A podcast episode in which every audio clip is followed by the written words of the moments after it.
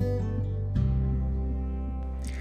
皆さん、アンニョンガセヨおはようございます。月曜日ですね。11月15日、月曜日、いかがお過ごしですか、えー、今朝、月曜日のソウル郊外ですけれども、とっても綺麗な青空、秋空が広がっています。今日はね、一日ちょっと遠出、えー、など仕事が詰まっていて、えー、忙しいんですけれども、出発の前に、え、収録することにしました。え、週末、それから先週にかけてね、いろいろお出かけ日和な日が続いたので、えー、いろいろお出かけしたんですがインスタグラムの方にもアップしましたが今日はねおすすめの観光スポット皆さんコロナが終わったらぜひぜひ訪れていただきたい、えー、博物館、えー、2021年今年オープンしたソウル工芸博物館に行ってきたという話から始めたいと思うんですけれどもこの博物館、えー、インサドンからもうすぐのところにあるんですね。3号線安具安心の安に国と書いて安具駅と呼びますが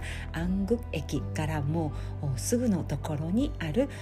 ソウル工芸、博物館なんですけれどももうとってっても素敵でおすすめです、えー、きっとね、えー、日本の方々、えー、チョガッポとか、えー、ポジャギそれから韓国の刺繍であったりあといろんなね、えー、手作業工芸、えー、に関心がある方が、えー、とっても私の周りでも多くてソウルに在住の日本人の奥さんのグループの多くがですね何らかのこう監視工芸であったり、えーと紐で作るやつ、えー、あれなんて言うんだったかあメドゥだ。メドゥ工芸、えー、組紐っていうのかしらね。とかあとポザギとかチョガッポの縫い物系。お裁縫ですね。韓国の。そういう韓国の伝統工芸について、えー、韓国にいらっしゃる間あ有名な先生に学んでいるとか文化センターに通っているっていうね、えー、日本人のお友達がたくさんいらっしゃるんですけれどももう本当にね、えー、関心の高い方が多くてこの博物館もソウル在住の日本人奥さんの中ではとても話題になっています。素敵な博物館ということでね。でもともとここは女子校学校だったんですね。ところが、えー、このソウル市の初めての工芸博物館ということで、えー、塀を全て取り払って、えー、学校のね建物を壊さずに、えー、最大限生かしてリフォームをしてという形でとっても素敵に素敵な空間として生まれ変わっています。であの塀がないので本当に誰でもね、え、広場あ広くこう本当に開放感のある広場をお散歩するだけでも、えー、とても気持ちがいいですし、えー、外にもね、えー、誰でも立ち寄れるその外の空間にもいろんなあ工芸品とかアート作品が設置されています。であの今はまだ予約制なんですねコロナが収まるまでは予約制ということなので私もかなり前1ヶ月以上前に予約を取って今回やっとやっと行くことができました。いやもう中はもう本当にうっとりも美しくて華やかな、えー、工芸品伝統工芸品の世界で、えー、私もね、えー、チョガポやポジャギをカルチャーセンターで縫い物を習っていて自分の作品もいくつか作ったことがありますし、えー、それから、えーと、リーチョウ家具ですね、えー、韓国の昔の伝統家具、えー、リーチョウ家具も大好きで、えー、家にいつかは一つ欲しいなと思っているので、えー、昔の家具を見るそのコーナーも良かったですしあと陶磁器ですね。えー、陶磁器はもうもちろんタルハンガリって言って、えー、丸い、えー白磁それから青磁高陵長者と呼ばれる高麗青磁、えー、それから李朝の白磁を見るのもとってもとっても幸せでした。あとね、えーと、螺鈿工芸も本当に素晴らしくてもうねもうもう目の贅沢っていうか、えー、目がもう本当に贅沢してきたなという感じで、えー、螺鈿工芸の素晴らしい作品を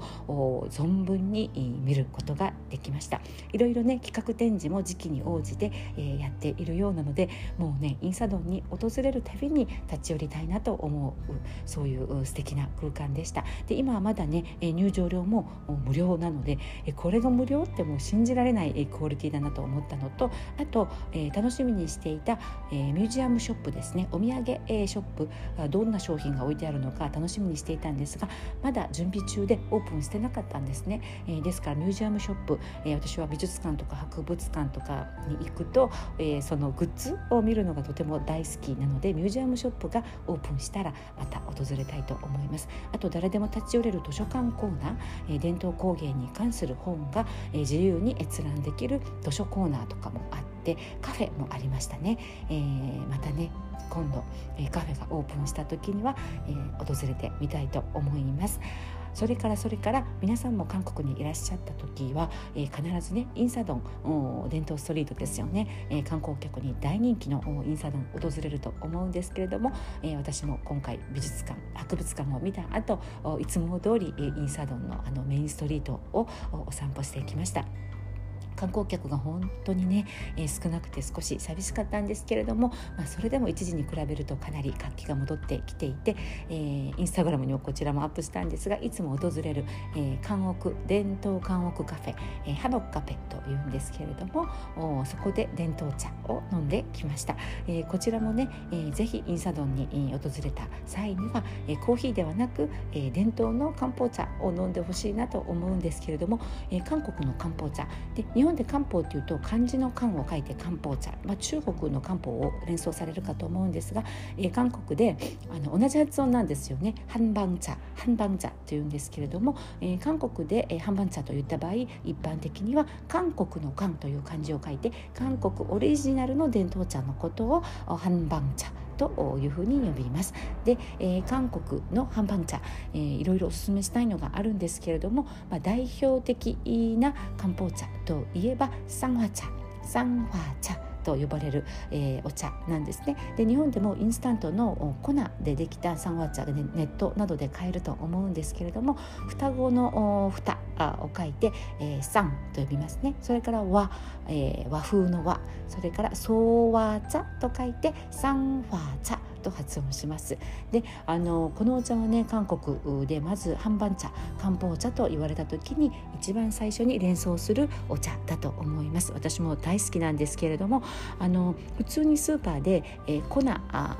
で粉をお湯に溶くだけの三和茶も売っていますし薬局でね栄養ドリンクみたいな形で、えー、風邪気味の時にね皆さん薬局で、えー、風邪薬と一緒に三和茶を飲む姿をよく見かけます。薬局で、うん、温かい、えー、状態の瓶のね、えー、栄養ドリンクみたいな形の三和茶が1本100円から300円ぐらいで、えー、購入できたりもしますし、えー、あとですね、えー、私が今回訪れたような伝統カフェで三和茶本格的にそのカフェで、えー、煮詰めて作りましたよという自家製三和茶を飲むこともできますしそれから究極の三和茶はおそらく、えー、韓国の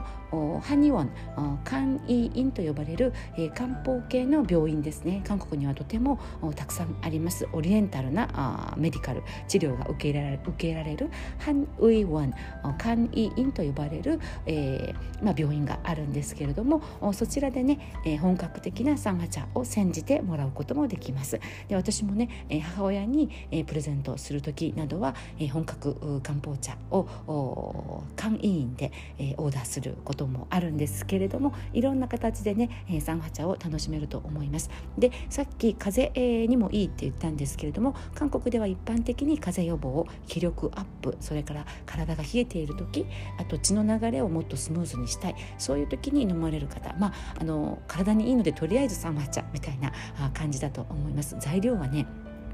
本当にいろいろ入ってるんですよね。いろんな漢方が入っています。で私漢方詳しくないんですけれども、えー、白い芍薬あと大麦陶器夏目シナモンアーモンドくるみ松の実えー、などなどもう本当にね、えー、いろんなね種類が成分が入っています。で好みによって、えー、卵の生卵の黄身を最後に落として、えー、少し混ぜていただくというのが本格韓国風の三和茶のいただき方なのでぜひぜひね伝統カフェで三和茶をいただく時には、えー、生卵の黄身を落として、えー、飲んでみていただきたいなと。もう食事の代わりにもなるんじゃないかなっていうぐらい結構ねお腹いっぱいになる、うん、三和茶です。はい、であのー、まあお店によってはね1杯1,000円ぐらい、したり結構高いお店もあるんですけれどもまあでもね、えー、体にいいということで私も冬はなるべく、えー、漢方喫茶に行った時はコーヒーではなく三和茶などを飲むようにしています。今回私が飲んだのはインスタグラムにもあげたんですが低中茶と呼ばれる、えー、夏目のお茶。これはね甘くてもう本当に自然な甘さで、えー、飲みやすくて大好きなんですけれども夏目ののお茶、えー、そのお店でオリジナルで煎じた夏目のお茶をいただきました。それ以外、えー、そうだなゆず茶とかはね日本の方も大好きですよね。ゆず茶と発音するんですけれどもゆず茶ゆず茶であったりあと千願 kul 茶生姜と蜂蜜のお茶千願 kul 茶生姜と蜂蜜のお茶なども私喉の調子が悪かったり、えー、少し風邪気味かなという時に、えー、オーダーしています。ぜひね韓国にいらっしゃったらインサドンで、えー、伝統の漢方喫茶ハノカフェ韓奥カフェと呼ばれる、えー、いい雰囲気なので、えー、そういうところで、えー、伝統茶を韓国の伝統茶を